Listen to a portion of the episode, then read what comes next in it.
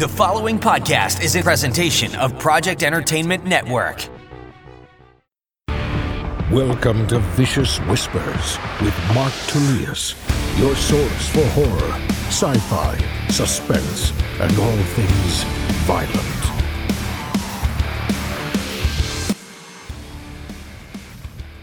Hey, what's going on, guys? Thank you so much for joining me today on Vicious Whispers with Mark Tullius. Today we have episode 70. At the end of the episode, we will have Ain't No Messiah, chapter 19. That's narrated by Ric Chetter. Hopefully, you guys have been enjoying the book. Um, I believe I'm actually going to reach out to Ric uh, about possibly doing Beyond Brightside, which is almost ready for the audiobook. Um, he, I think he did a fantastic job with Messiah. I like his other work, and he is one of the few people like there were almost no mistakes in this entire audiobook. Uh, let me know if you guys caught any but i didn't catch any going through the whole thing or there was like one or two. Uh, so very professional. I think he did a great job editing it and i think he could probably do a pretty good job of copying Joe, joe's voice from the first Brightside. So we will see how that goes. Um, but yeah, so today we have chapter 19. It's a long one, 28 minutes. So I don't think we will do um, anything from Untold Mayhem. You guys are going to have to wait on that. Uh, but the good news is only five more weeks before um, we'll be able to start that up.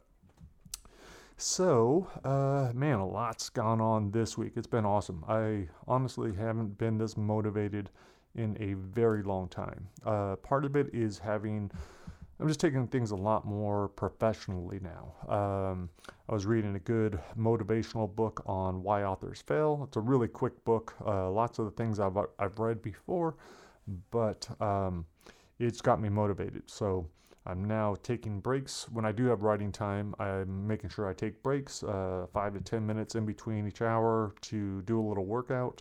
Uh, the other day I was doing push ups and pull ups, at least five sets uh, throughout the day, making sure to continue uh, exercising. That's helping with my creativity. Um, I've hired someone that's helping with um, online marketing. Uh, my friend Donna, she's going to be helping. Right now, she's reaching out to all kinds of reviewers, so we're really going to be pushing reviews.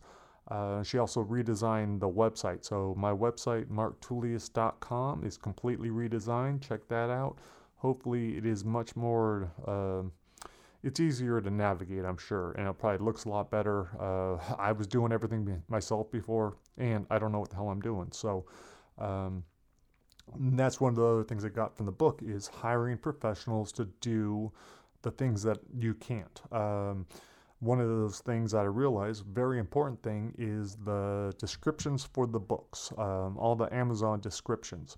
These are things that myself, my editors, um, that we've created ourselves, looking at other examples, trying to copy them, trying to do a good job. But we are not, um, we don't have that skill set. I don't know what exactly works, how, what looks best, what will draw people in. And so that's why I just hired someone to redo all, well, right now I think they are doing eight of my books. And then uh, if they do a good job, I'll also give them Beyond Brightside. Uh, but they got incredible reviews, so I'm sure they're going to do a good job. So I'm feeling good about that. Um, another big change I made is, uh, well, not big change, but I think last week I mentioned the rules, the short story I want to put out. Um, not ready for me to rule, to read yet, and I'm still going to look into hiring an a narrator for it. But what I did do is I hired a uh, an artist, uh, my friend Brian Ochoa. He's worked on some other stuff for me. I know he can do an incredible job with it. Um, I want to get a lot of eyes on the story. It's to draw in uh, new email subscribers because this story will only be given to uh, newsletter subscribers. So it's a way to uh, real as a story I really want to get out there. If I did the drawing myself, um, I could probably make it look okay, but it's still not going to look very good. I am not an artist. I'm not a I'm not that kind of artist. Um, and so that's why I was like, well, for a short, you know, a little bit amount of money, I can go ahead and hire him. He'll do an incredible job. It'll make people, it will draw more and more people in. Um, and because who really cares if I draw it myself, right? So I think that was more of an ego thing, uh, wanting to do the cover myself. And I realized, no, that doesn't make the most sense. So I hired him. That should be ready this week. Um, Still playing bass, uh, still enjoying that a little bit more than guitar. Just hit level 8 on musician, but I have to admit that is with a pick. I am awful without the pick. Um, so as soon as I get to a, a really hard level, uh, I'm going to go back and just relearn it with uh, just by plucking, just with my fingers. So no pick when I go back through it. Um, and what's awesome about that is it's just another fun thing to learn. So I don't care how good I'm getting at it. Uh, just like with German, it doesn't matter that I'm becoming proficient. Like my goal isn't to become an expert at the language. I want to learn a little bit every day as I'm I'm challenging myself. I'm working my brain. That's the goal. Uh, gives me something. So instead of playing a video game, I can spend 10 minutes on Duolingo or another app, you know, and uh, just slowly, slowly learn. Um, the big thing I got going on is because uh, not only am I motivated to be very successful as an author, but I'm finally going to uh, get to the weight that I want to be at, a much healthier weight. I've always been a bigger guy, um, anywhere between 220 to 275, pretty much since high school. Um, there was one time I dropped to 205 for a fight, and that was god awful. I dropped like 40 pounds in a month, and it was just it was an awful experience, awful fight. Um, and uh, I did it once for a jiu-jitsu match, and I believe I did get down to 205, but then I immediately went back up to my my walking weight. Um, but it was the trip to the beach last week or however many days ago, uh, 4th of July, that convinced me. I was like, no, there's no reason why I need to be like this. And uh, so I had to take a look at what I've been doing. Uh, what are the easiest ways to cut? What do I want to do? So I made my goal. My goal is to get to 205 by my birthday, which is August 19th. Um, but then my the real goal is to maintain it for until September 19th. So um, this is something I am trying to create a habit. I'm trying to create a new me. And by uh, for extra motivation, I went ahead and posted some photos on uh, Facebook and YouTube, and I got some friends to either join me in the challenge or bet me that I would fail. Um, one of my friends, uh, Dr. Mike Simpson, he bet me that he would give up beer for a month if I lose. I mean, if I win, if I manage to achieve my goal. But if I lose, I am giving up cannabis. So I am highly motivated. Giving up cannabis isn't for a month isn't a bad deal. I should probably do it. Um, I generally do it like in October, but I don't feel like doing it right now. Not while the kids are home full time. So uh, that's why when I am fasting, uh, it's not a big deal. Yesterday was a 21 hour fast. Um, I had zero calories from. I ate really late the night before. Uh, it was kind of a cheat day. We had friends over uh, socially distant friends, of course. Um, so I ate a little bit. I think the last thing I ate was nine o'clock, uh, and so I didn't have any calories until uh, six o'clock last night. So I think it was twenty. Yeah, I think it was a twenty-one hour fast. Um, and even then, I wasn't that hungry. I I could have gone the full twenty-four hours, no problem. Um, all I did was I was drinking tons of water that's mixed with apple cider vinegar and a little bit of stevia, and that was enough to keep me cool throughout the entire day. Um, and that's with doing a yoga workout and some light swimming. So this morning, still haven't eaten. Uh, won't eat until tonight, and uh, we'll see how I feel. I'm not going to be stupid about it. I'm going to. Um, I, I, don't want to burn myself out, so I'm not going to be too strict on myself. But uh, yeah, right now I'm feeling good. Um, the other big thing is it's also saving me a shitload of money. Um, I just started this uh, a jar, a donation jar. Um, every day that I am not buying, because my typical my typical thing was buying two uh, yerba mates a day. Uh, those have organic sugar in them, but it's like 120 grams of sugar or something like that, or 160. Um, so there'd be two of those, and then uh, sometimes I would also have an, another energy drink on top of that. So I would be having an unhealthy amount of caffeine, and in addition to that, um, that's costing like about ten dollars a day. So my habit, uh, this addiction, is costing me ten bucks a day. Doesn't sound like a lot, you know. You probably spend that on Starbucks or whatever else, but man, I do that every day. So that's $3,500, right? Or $3,600. Uh, to me, that is not okay. So what I started doing, I'm putting any any day that I don't buy energy drinks or teas or anything else, I'm putting that money into a jar. So so far over eight days, um, I've saved like 76 bucks. Uh, 76 bucks is in the jar. And that takes into account that I bought a bag of yerba mate to brew myself because there's no calories. Uh, that was like 16 bucks, but that'll last me a long time. And then there were two days that I did have one energy drink. So that was deducted from that amount. But I'm going to uh, just save up and then when at the end of the year, um, the family will decide who we're going to donate it to, whether it's a family that we know that's in need, or it's a battered women's shelter, or you know toys for kids, or whatever. I'm not sure, but that is my new goal. So just extra motivation, looking for. I think it's important to have reasons to do things this will be a daily reminder. This jar is going to be a daily reminder for me like, okay, yeah, not only am I doing what I said I was going to do, I'm not bringing in these substances that are, you know, not good for me. The sugar's not good for me. Preservatives aren't good for me. I don't need them. It's not necessary. It's a bad habit that I created. I want to break it and something awesome is going to come out of it. Give, not only not only giving the money to someone uh, will be good for them, but it's going to feel good for us, and I'm going to teach my kids a good lesson. Uh, we're doing allowances with them and making them start to sh- put some of the money into some the majority of the money they can spend if they want or they can save um, but then the third jar is a share jar uh, and so again they're gonna every week they got to put at least a dollar or two and uh, at the end of the year, we'll figure out who we're going to donate it to. Um, speaking of just overall ideas, uh, there was something I wrote the other night. Um, I got man, I got tons of ideas, uh, but this was a this was kind of a cool one. This was just me thinking about like, okay, what do I need to do, or what would I like to do as my new habits? Um, one of them will be a very cool feature. It's going to be good for social media. It'll be good for me to just get comfortable in front of the camera. Uh, but I want to start reviewing um, books. All the books that I've read, like I have almost every Stephen King book here. Um, I've only done a couple reviews on Goodreads. I was like, but why don't I just do them real quick? I could, you know, maybe spend a day looking at the book, going through it, thinking about my memories, which stories I like best, um, and that might be kind of fun to. Uh, you know, put those videos out there, short videos, and ask others, you know, like how did my stories, favorite stories compare to yours? How were your feelings on this book? What scenes stuck out for you? Um, so I'm going to do that with all the Stephen King books, uh, maybe the Dean Koontz books if I remember, but I also have Chuck's books, uh, Fight Club, and all those. Um, yeah, all the health books I've been reading.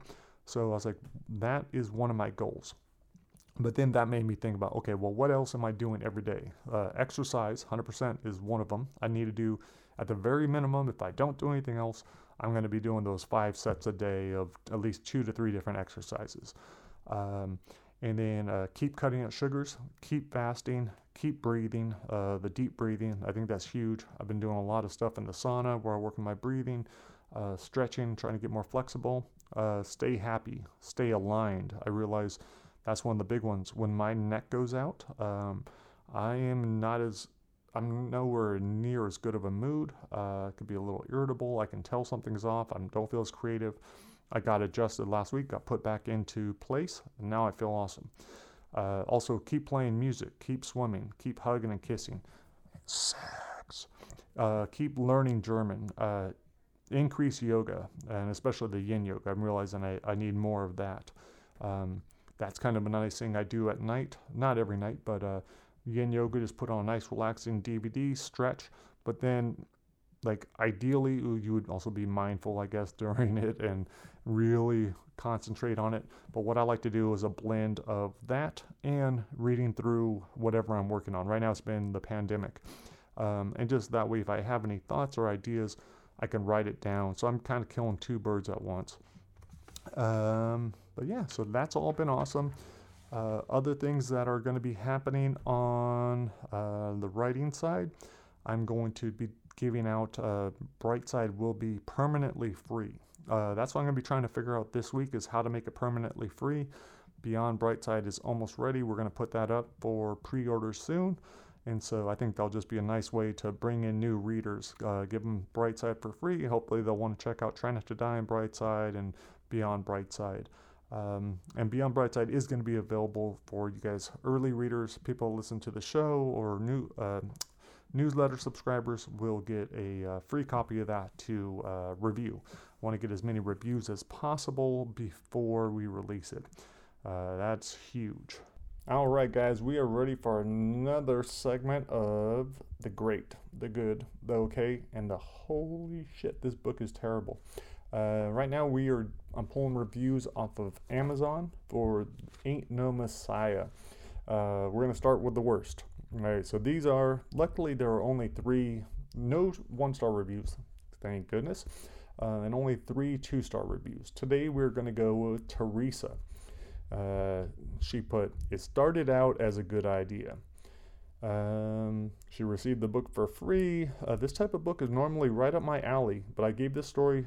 Uh, I give the story to be a long and winding road, too winding for me. The story starts out interestingly enough, but doesn't paint a clear enough picture. Then it skips around and around with bits of information, I'm assuming, to keep you hooked, but it bored me. It took me way too long to get through this book. I liked the idea, the story map, just not the way the story was told. Very legitimate. Um, I get that. Thank you, Teresa, for uh, sharing your opinion and sharing the review. Uh, right, joy. So now we're going with the uh, okay, which is three stars. Uh, joy says, uh, sometimes you can't fight it. Great beginning. Really interesting concept. It got kind of mired down in the gross, violent, weird, and dysfunctional details. My favorite parts. Um, came down to one simple idea which was really was flawed. After all, they did manage to crucify Jesus and render him clinically dead for several days. This turned out to be the story of one guy's life to date, and it's an interesting life. Strange, it made me sorry for him. Seems like he missed out on a lot. Also did a lot, however. Anyway, uh, so that was it. So she said she was given a free copy in return for a review. Uh, so thank you, Joy, for leaving that. Uh, here we go. Now we're getting to the good stuff. Definitely a lot more four and five star reviews than anything else. There's a four star review uh, from Kindle customer, no name. Uh, I got this book from a Goodreads giveaway. Ultimately, a pretty decent coming of age story of a kid with crazy cult parents that throw him in the middle of their weird something. Uh, definitely earned an extra star for the ending, which hinted at a second book. There would be a second book. Uh, the real question would I buy book two? I'm not so sure. Not a lot actually happened in book one, and there are better things to read than one near death experience after another. I'd have to see a preview to see if there's any plot involved in the sequel. Wow. No, there is. Um, I don't know. I think I think book two would probably she'll probably enjoy book two a little bit more. Not nearly as many near-death experiences. It's with a different character as well. So, um, Joshua is not in book two. Um, and then let's do one more. That was a short one. All right, so now we got Mallory A. Haas uh, from the Haunted Reading Room Reviews. She put psycholog- psychopathological abuse and religious mania. Uh, childhood of terrific abuse, physical, psychological, emotional, religious, and a lifetime of near fatal, should have been fatal accidents. Is it coincidence or divine miracle? Is Joshua just lucky or is he indestructible? A rolling exposure of religious mania and peeling off layers of psychological, psychopathological child abuse spirals into an explosive, heart stopping conclusion. All right, so that was cool. Thank you very much, Mallory. And now for the great stuff. Let me get to it. Let me get to it. All right, so these are people that wanted, that thought it deserved a five star rating. Uh, first, we have up Corey Henson, who I know. Uh, he um, he's a friend through Facebook, a uh, friend of, of, my friend's family. Um, he put five stars, a great read. It's a very a unique emotional journey. Without giving away any spoilers, it's easy to fall into periods of self-reflection while reading this book. You can see aspects of the characters which appear to be the author's self-portrayal. He found me out. Uh, this makes the book more immersive due to the characters feeling real and not just a work of fiction. Are you at a crossroad in your life? Have you been reflecting on the past and the decisions you've made in your life? Do you just need a good damn book to read?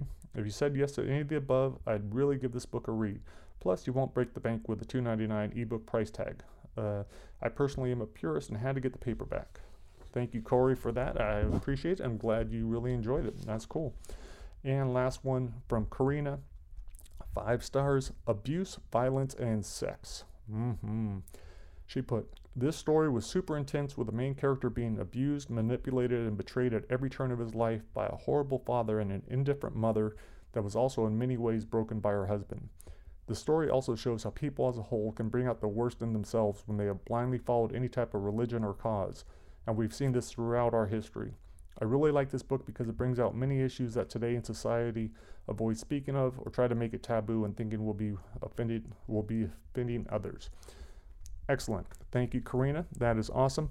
If you guys have left reviews, I sincerely appreciate it. Good, bad, great, shitty, whatever uh, it definitely helps because even if you don't like the book and you give it a terrible rating, that's going to let someone else know to avoid it. So if they don't like, you know, bad language or death scenes or whatever else. So thank you guys very much. Thank you for listening. Here is chapter 19 of Ain't No Messiah. All right, guys. Talk to you next week. Later.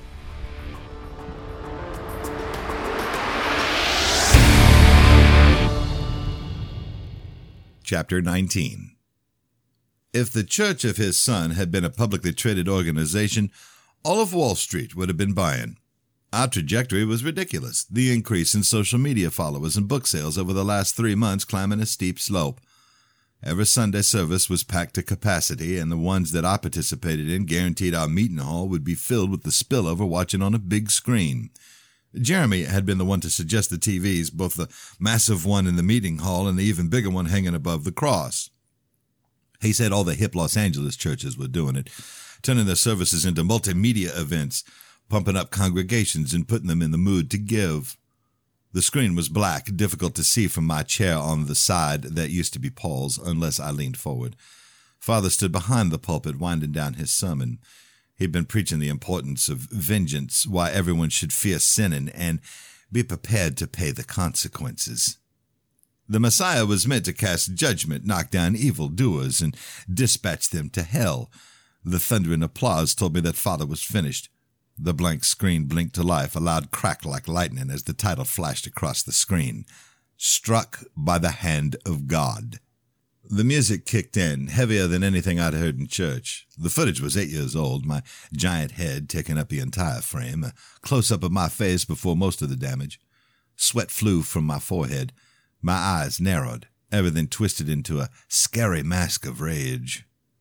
The camera pulled back and showed me punching the canvas heavy bag without a shirt on, a deep purple blossom with a branch had torn through.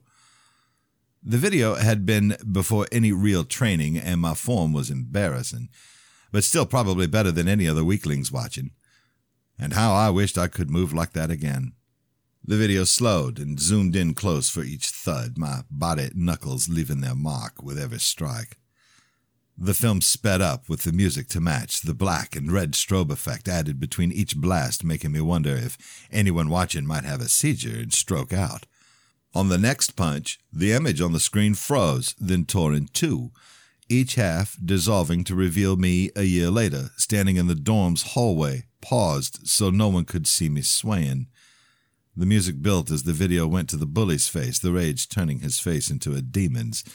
The standoff came to life, my fist connecting with his mouth, knocking him off his feet, blood and spit flying slow motion. The next scene I'd yet to watch, but Jeremy assured me it had come out great. We discussed if we should share the clip, but Father said it was the clearest message we could send. Case was closed. He told us no need to worry about any lawsuits. It had happened only three weeks before Paul and I exiting the back of the church after meeting with Father. Jeremy had been filming all day, this clip starting with the opening of that door. Jeremy had been in front of us to the left, capturing Paul's smile and my scowl as we headed for our cars. The camera jerked to the left and caught a man in blue jeans and a white t shirt burst out of the bushes and sprint for us, something that looked like a machete in his right hand. Paul stood his ground and held out his hand, commanded the man to stop. His words had no effect, but I was already rushing the guy. The guy looked confused by my attack and took too long raising the blade. My fist cracking his jaw, snapping back his head, laying him out on the concrete. A dark red puddle formed his halo. The music faded as the screen turned black, flaming red letters materializing on the screen.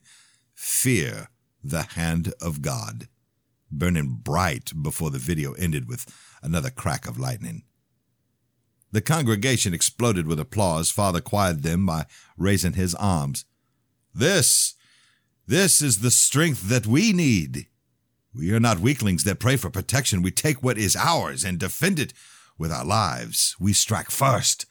We do not turn our cheek. We hit back a hundred times harder. Mercy is not in our vocabulary, only retribution.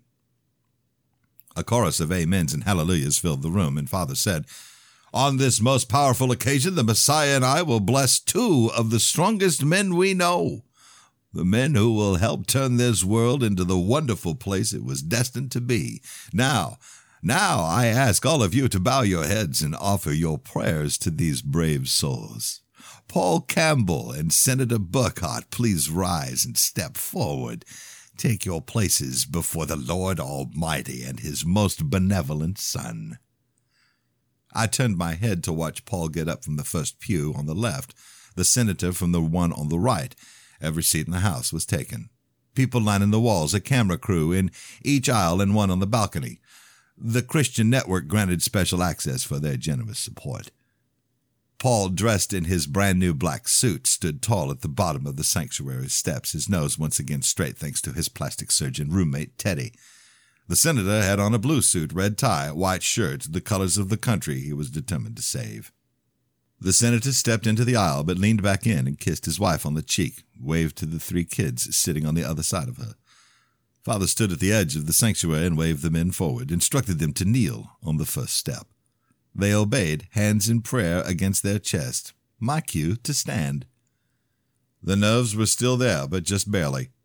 More like a sense of excitement, all those eyes looking up to me instead of down on. The likes, the shares, the girls throwing themselves at me, a free one bedroom apartment, monthly stipend, and all the fringe benefits for simply showing up and filming some messages. Not such a bad gig. I rarely faced the crowd, preferring to keep the palm print to the wall. When I walked down the steps, the congregation oohed and gasped. At the bottom of the stairs, I turned back to the cross, stepped between Paul and the senator, held my arms out like a T. Father laid his left hand on Paul's shoulder and said, All of you know Paul, my second son, the boy born to watch over his brother and document his road to redemption. His dedication and sacrifice are unequal to anyone, and he will forever stand at the left hand of the Father. Father's right hand rested on the senator's shoulder. Not all of you know this great man, the symbol of strength who represents our wonderful state in the Senate.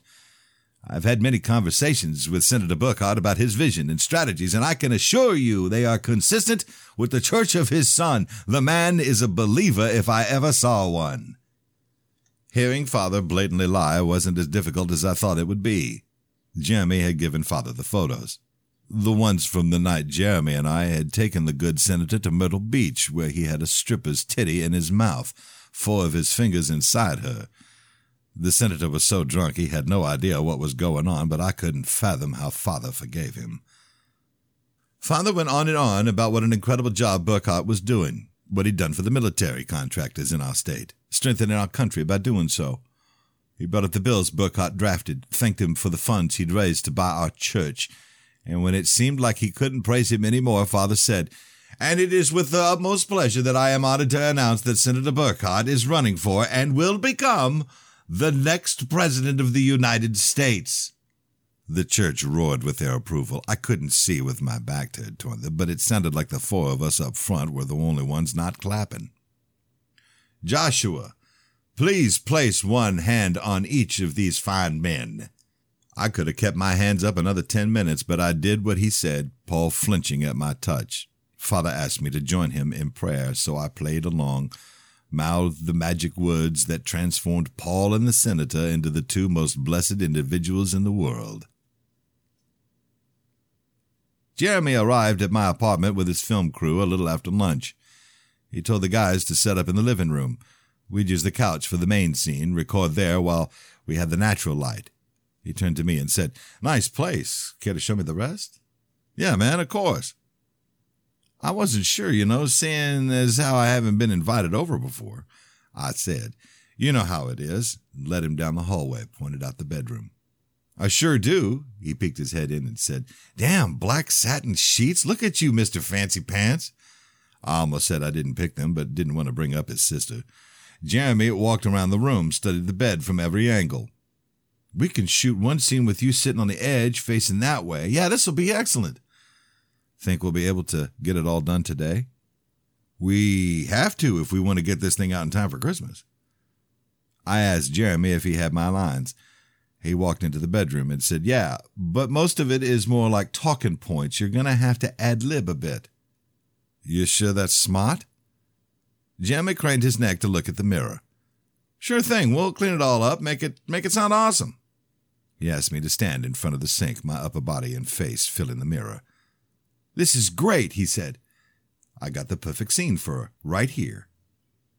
Having my own documentary was kind of cool and helped bear my initial reaction of wanting to hide my face.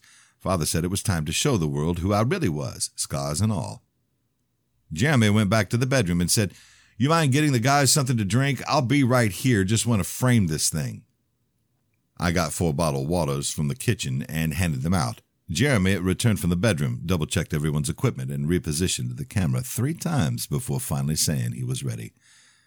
I'd been told to wear whatever I wanted, but I felt kind of foolish in basketball shorts and a boring black t shirt. Should I change? Nah, man, you're straight. Let's go. Let's do this. I said I was game, and Jeremy set the scene, told me we were going to start with my history, retrace my footsteps. After a handful of false starts on my end, I got into a rhythm and nailed three sentences in a row, telling them the city and state I grew up in. I had just begun describing the first church inside our garage when the front door opened and killed the recording. Danielle stood frozen in the doorway, key in hand. I said, Hey, hon, wasn't expecting you until tomorrow. What is this? Why is he here? Jeremy said, Nice to see you, too. I didn't get why she was so upset. What's wrong? I told you we were planning on doing a documentary. Danielle stepped inside and slammed the door shut behind her. You never said anything about filming here. I knew I had, most likely, while she was scrolling through her phone and didn't really hear me. Well, this is where we decided it'd be best. We? Having all those eyes on me made it harder to keep my voice down. What's the big fucking deal? This is my apartment. Danielle humphed and threw her key, nailed me in the chest. She was halfway out the door when Jeremy said, Thanks. Now, would you mind closing that behind you? Danielle spun around and launched her purse at his head, shit flying everywhere. Get the fuck out of here! I jumped off the couch and got in front of her, not sure how Jeremy might react. Danny, what are you doing? The purse lay a foot in front of Jeremy. He kicked it away and laughed. Holy shit, nice to see you're off your meds again. I turned toward Jeremy and said, Come on. Danielle ducked under my arm and kicked out the leg of the camera's tripod. Darren, the sound guy, caught it a split second before it smashed on the floor. Jeremy was no longer laughing. You stupid cunt, you got any idea how much that cost? I stood between them, Danielle's face bright red in anger I'd never witnessed. She screamed, You didn't fucking pay for it, and I wouldn't give you one shit if you had. That's because you're a psycho bitch. Danielle leapt at Jeremy, her slap only missing because I held her back. I shouted, That's enough. Jeremy said, Yeah, get your shit and get out. Danielle was a hair away from hysterical. Me? Me? I'm not going anywhere. I took hold of Danielle's shoulders and led her down the hallway. Hating that I sounded like father, I said, Get in the bedroom, now. She tried saying no, but I didn't care and closed her in. From the end of the hallway, Jeremy said, She's got to go. We can't film with her here. Dude, we're going to have to do it another day. Through the door, Danielle shouted, Not here. Nice, real fucking nice, Jeremy said. Charles is going to be pissed. Only because I didn't think he'd repeat it, I said, Fuck Charles. Nah, man, I get fucked enough by his son. Jeremy turned his back and told the guys to grab the gear. What do you want me to do? He folded the tripod. The thing is, it doesn't matter what I want. Doesn't matter what anyone wants. It's what you want. You're the Messiah. I closed the door behind them and went into my bedroom. The pillows and sheets were on the floor, clothes sticking out of the dresser drawers. Danielle bent over, looking under the bed. What are you doing? You think he dropped something? She stood holding a pillow in hand and glared at me. Were you with him the entire time? What, are you looking for drugs? The pillow went flying across the room, knocked the only photo of us off the wall. No, forget it. I was thinking of my stash when I asked, You think he'd steal from us? She hesitated. I just don't want him over here. How hard is that to understand? Her yelling only made me louder. You're the one that was always telling me to capitalize on this. What do you think I'm trying to do? What are they paying you? Do you even know? Was it even discussed? For the documentary? Yeah. I didn't know any details. That's just one of those things. What else? The audiobook? Tell me how much you've been paid for that. You see how big we're getting? Father says as soon as we're turning a profit, everyone will feast from the table including the dogs. I didn't get what she meant. You know, they pay Jeremy more than they do you. They don't pay his rent, plus, he's the one doing most of the work. All I gotta do is repeat some words. You're their low paid puppet. If she hadn't said it so sadly, I would have snapped and yelled something I'd regret later. I kept my mouth shut and went to the kitchen, opened the cabinet, and stood there thinking that Danielle was just telling the truth, pointing out what I needed to admit to myself. I grabbed a glass and filled it with water. Turned to see Danielle sit at the table wiping away her tears. She said, I'm sorry. Can you sit down?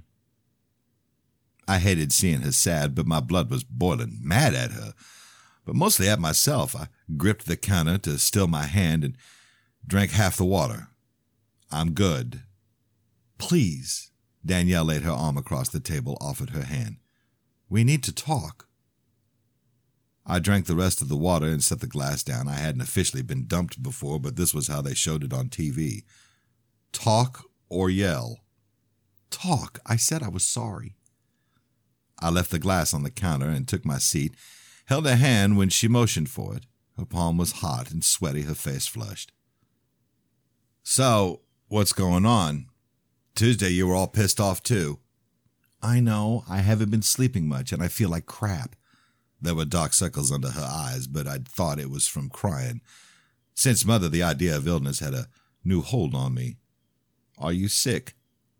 She shook her head. Just stressed out, been doing a lot of thinking. I didn't want to ask, but had to. About what? Us, mainly. Good thinking or bad? She turned her hand to hold mine with both of hers. I need to ask you some questions, and I need the truth. Of course. I've got nothing to hide. When you go out with my brother, do you talk to other women? Yeah, but only to be nice. And what if they're nice back? What then? Where's this coming from? Did Jeremy say something? Do you ever kiss them or get their phone number? Of course not. I mean, there's been a couple of times where they given me numbers, but I just throw them away. Right. I asked her to look at me. I haven't lied to you, ever. When she didn't respond, I asked, Do you believe me? She squeezed my hand and nodded, the tears flowing. What is it then? What did I do? Danielle raised her chin. You got me pregnant. Everything stopped, nothing but her fragile face in front of me, not at all sure about what answer I wanted to hear, and I asked, Are you being serious? Her smile was weak, but at least she was trying to look happy. You're going to be a daddy. We had never discussed what would happen if she got pregnant because I assumed she was on birth control. The doctor told you? She watched me closely and said she took the test twice and both times came back positive. I'm sure. So, what does that mean? What do we do? Well, I guess it's up to you. What do you want to do, Josh? It's your decision, too. My mouth had dried up. I ran my tongue around it while I searched for the answer. Honestly? Danielle asked, Do you want me? More than anything. Do you want to be a father? I hadn't really thought about it. Well, you need to know soon. Do you want to be a father? Uh, yeah, but but I got no idea how. And will you ever leave us? No, of course not. Danielle smiled and sat up straight. That's what I want too. Neither of us had said it before, but I squeezed her hand and I said, I love you. She held up her free hand and said, But I won't have the baby here. I can't. I'll have them get us a bigger place. They can afford it. No, Josh, not here, not in South Carolina, not in this church. What are you talking about? Your father scares me. Your brother scares me. It's just part of the act. This church scares me. The things they have you say scare me. Father says some sinners need to be scared. I know what he says, but that doesn't make any of it true.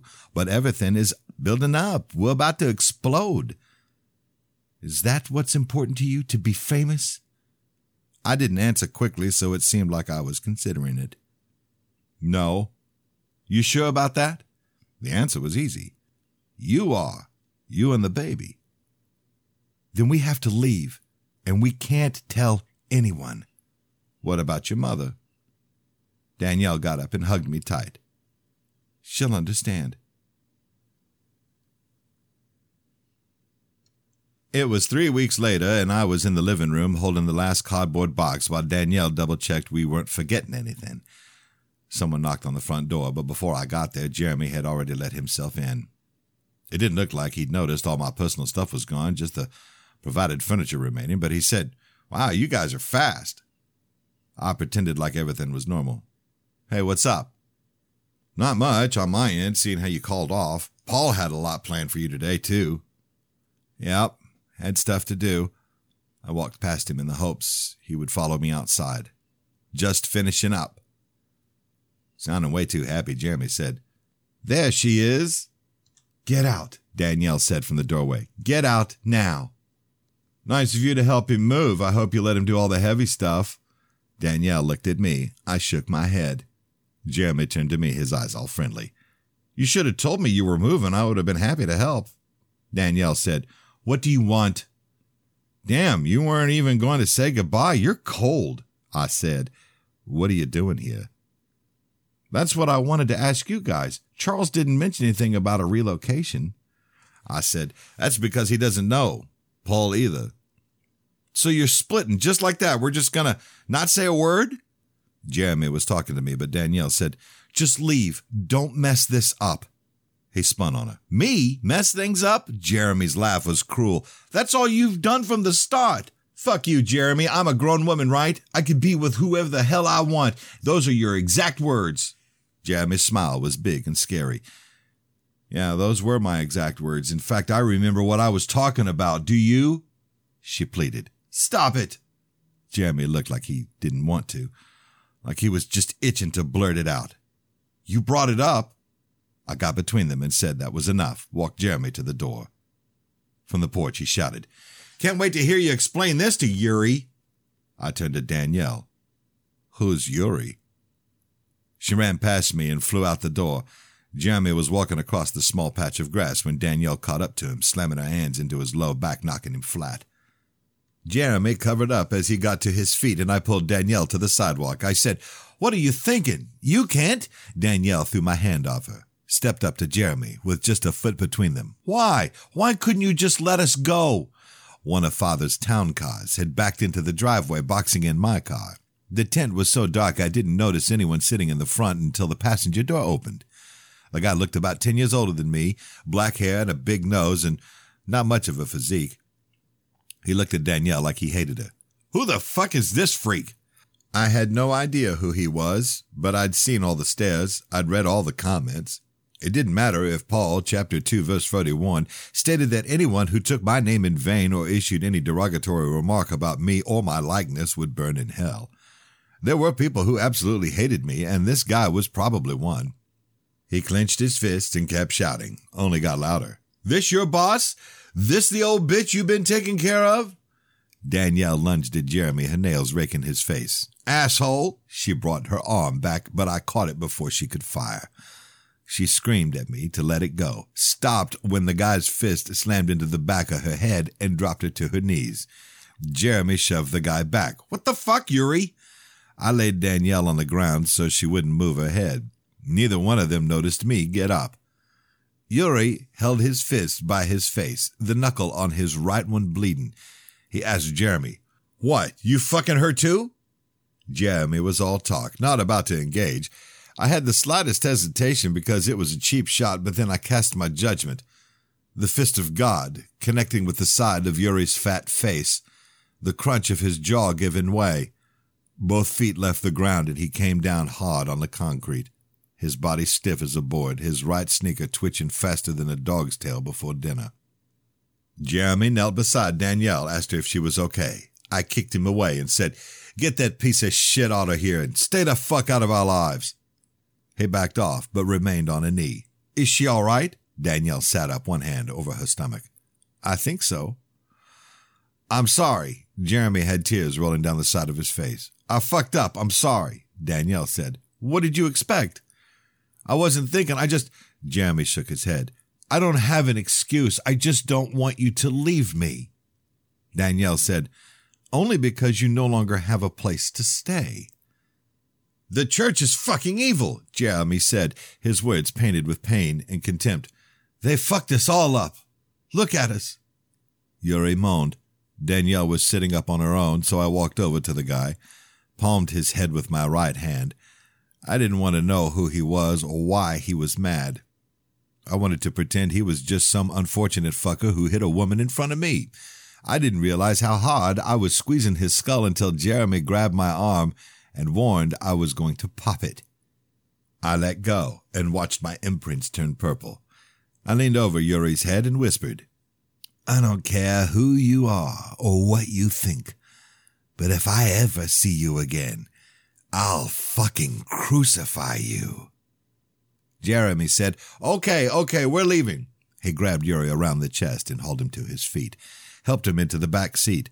He opened the driver's door but didn't get in. Please bring me with you. I didn't know how mad I should be at him, and he seemed really sorry. I said, I'll talk it over with her, but get him the fuck out now. Jeremy closed the door and lowered the window, said he'd be waiting, and made a left out of the driveway. I didn't turn around right away. I didn't want to talk. I didn't I didn't want to hear a word. Danielle was back to crying and called my name. Yeah? You said you loved me. Did you mean it? I turned around, couldn't stay upset seeing her so torn. I did? I can explain. What, that I that I'm a fucking idiot? I never wanted to lie to you. I didn't have a choice. Give me a break, Danielle. Yuri was my husband, but I left him. He threatened to kill me if I was ever with another man. That's why I couldn't come around. I replayed as much of the conversation as I could remember, tried to figure if her story made sense. She said, That's why I never filed for divorce. He said he'd slice my face up. Why didn't you tell the cops? They wouldn't believe me. And Jeremy? We don't talk. Do you want to bring him? After what he did, he's your brother. It's your call. Maybe it'd be nice to have some family with us, someone to help with the rent. Danielle massaged the back of her neck. If you can forgive me, then I should forgive him. Thirty minutes later, I pulled up their driveway, throwing on the brakes because Jeremy was standing in the middle of it. He had a bulging black trash bag in one hand, his camera gear in the other, a big smile of relief. You guys are awesome. I got out and opened the trunk, nodded at the house. Is he in there? Jeremy squished the trash bag into the corner. Yep, he's passed out. Wait, you guys are just going to leave and let that guy live in it? Jeremy said, Thing's worth absolutely nothing. He drained what little equity there was. Danielle said, It's nothing but bad memories. We should burn it down.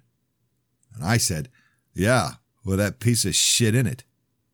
Jeremy looked to see if I was serious. Dude, are you fucking crazy? They'd come looking for all of us. Not if it looks like an accident. You got it all figured out. The cops won't want to speak to his roommate, his his wife. I blurted X to show I believed her. The look I'd said something stupid flashed across Jeremy's face. He said, Or how about the guy who completely fucked up the side of his face? They might want to talk to him. No one saw me do anything. Holy shit, let's just get out of here, Jeremy said. Fuck, I don't know. Who's scarier, you or your father? I slammed the trunk and shouted, He's not my father. We both looked at the house, but I'm guessing I was the only one wanting that asshole to stumble out and say something he'd regret the rest of his short life. Danielle waited in the front seat. Jeremy got in the back and said, Come on, man. Make a clean break. Let's put all this shit behind us.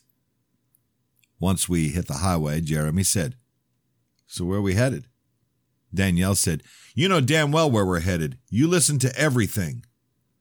Relax. I was trying to break the tension. Not every day I get to sit behind a killer. My voice was cold, sounded half dead. Drop it.